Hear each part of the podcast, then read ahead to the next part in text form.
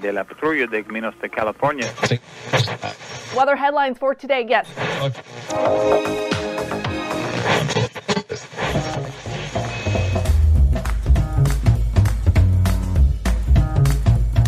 Welcome to the Revenue Generator Podcast, an I Hear Everything production. In this podcast, you'll hear how industry leaders integrate sales, marketing, product, and customer success into a single business unit with a common goal of optimizing their revenue cycle.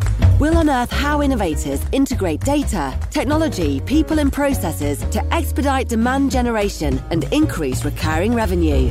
Sit back, tune in, and get ready to meet a member of the revenue generation. Here's the host of the Revenue Generator podcast, the CMO of LeanData, Doug Bell. Welcome to the Revenue Generator podcast, where we members of the revenue generation share solutions for how you can integrate your business to optimize revenue. I'm your host and the CMO of LeanData, Doug Bell, and today we're going to talk about augmented reality and its trends. Joining us is Faisal Galaria, the CEO at Blippar, the leading technology and content platform specializing in augmented reality or AR. Blippar is leading the way for three dimensional digital revolution. Their SaaS tools and in house studio are designed to empower everyone from better developers to advanced creatives and brands to create, experience, and share AR that is accessible from anywhere in this world and accessible directly in the mobile browser.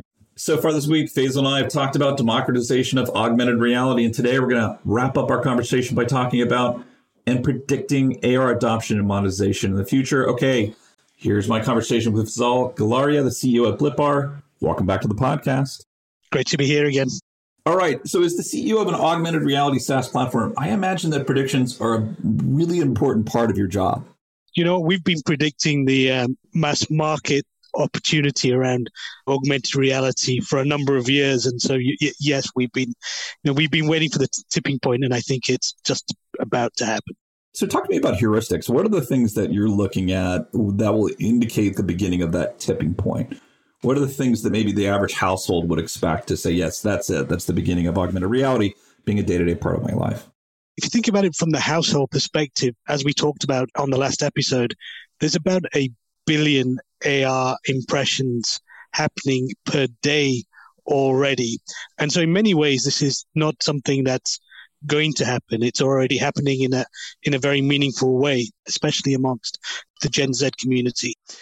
I think what's going to happen next is with the launch of AR glasses, which are rumored by Facebook and Apple and others to be around the corner, that's going to take the always on AR experience to a new level. And I think that will usher in a new type of of AR where it will be much more ubiquitous. In the same way as we all carry a mobile phone today, I think we're on a path to all carrying AR glasses at some point, and that will allow us to have a very different type of AR experience, which is pushed towards us as opposed to the AR experience today, which is you have to pull your phone out, scan a QR code, or or push a, a URL or, or a display ad and actually choose to engage in an AR experience as opposed to it being around you all the time. And you mentioned this yesterday the tectonic plates not quite coming together in the timing that we expected in the past. And I think the cell phone analogy is a really good one in the sense that there were predecessor technologies that came together that really helped make the smartphone the ubiquitous tool that we all think about today. And that includes things like your iPod and the ability to play music. But there was compression technology underlying that and the way that files were compressed, the way that people actually interacted with and downloaded music, if you will. You had the underlying cell technology, which had been around for 30 years or so. And then you had the increasing processing capacity of your average computer and the shrinking of the average platform down to the point that these three things could come together.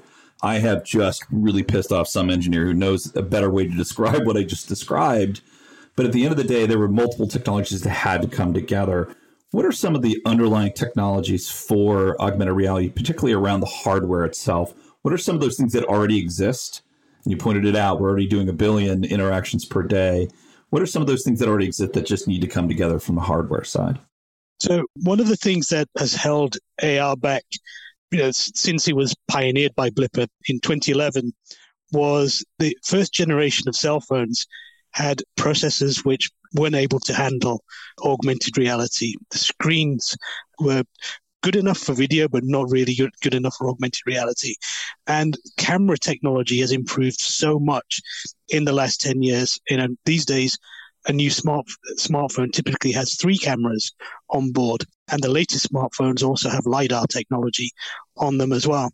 When you combine that with 5G, the, the, the latest telecommunications network standard, which has 100 times the bandwidth of 4G and 10 times less latency than 4G. To me, it's obvious that we don't need 100 times the bandwidth of 4G to do more Facebook or to do more, more Netflix. It works, those things work really well on, on, on 4G. So what this is about is allowing the, the telecoms networks to go to this experiential type of experience, which is 3D and immersive and really takes takes advantage of the capability not only of, of, the devices, be they mobile phones or AR glasses, but also of this massive telecommunications pipe that's increasingly being rolled out in various countries around the world. And that's great. That's a really good summary. So we have LiDAR, which is a part of the technology we see here in Silicon Valley. Lots of self driving cars wandering around, but that's a good example of how LiDAR technology is being deployed currently. We have the introduction of 5G networks, which means that effectively you're going to be in a spot where you have a greater likelihood of being able to actually interact with a brand, in this case, with that commercial use case in a way that's not, I don't know, going to make you feel seasick or make you turn off the technology. In other words, those lags are going to be less present. I imagine that was a part of the issue with Google Glass. Then finally, camera tech, also, by the way, probably getting perfected with self driving vehicles. Those three things coming together really are going to be the things that we would say, yes, that's going to be the tipping point for the technology itself. Absolutely. And we've already seen during lockdown the increasing acceptance of, of QR codes as well, which has been a real trigger for acceptance of, of AR. And you're increasingly seeing QR codes not only on FMCG packaging, but we're seeing it in every restaurant. And every restaurant, you know, has a, a QR code enabled menu. But in an AR world, rather than just seeing the menu, you'd see all the food in 3D and be able to scan through the menu and actually see each plate and each starter and each main course. And that's why seeing it in, in 3D actually in front of you makes makes engagement and conversion much better than you know, just seeing something in a in the written form on a on a menu. What about uh, you know we talked a bit about this yesterday, passive versus active. And we talked about the internet and how we have Siris and Alexas now that are kind of passively listening in. But I bring that up because not a lot of us would look to that technology, those capabilities, those platforms, and say they're getting it right. In other words, our experiences. I mean, there's there's entire comedy routines based on Siri's incapable nature of understanding context and the natural language processing necessary to get context. Is that another enabling technology that's currently keeping people behind in terms of augmented reality, or are there other systems for interacting via things like Google Glass, et cetera? You know, there's context awareness is is going to be really, really important because, of course, in terms of the amount of information that could be presented to you when you're watching TV or when you're cooking. If you're cooking, you might want some instructions or a or a video to be presented to you in, in augmented reality.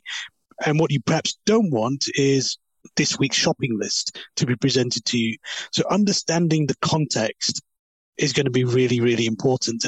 But also there's going to be a number of competing platforms that want your attention using the in that always on AR glasses experience, and whether that's Facebook or, or Google or, or Apple or Uber or whoever it is, there's going to be a potentially a lot of demand for your your attention, and because that's always on, context awareness should help navigate that to make sure that you genuinely get useful information presented to you where you can choose to interact with it and it's augmenting the experiences that you're having as opposed to just being sensory overload, which will cause people to take their glasses off perhaps not use them very much, which is not the experience that uh, anybody wants for these AR glasses. Of course, the, um, in the same way as people have grown accustomed to, to mobile phones and can't live their life without them, we're expecting that AR glasses will take a similar, you know, over the next 10 to 15 years, will take a similar path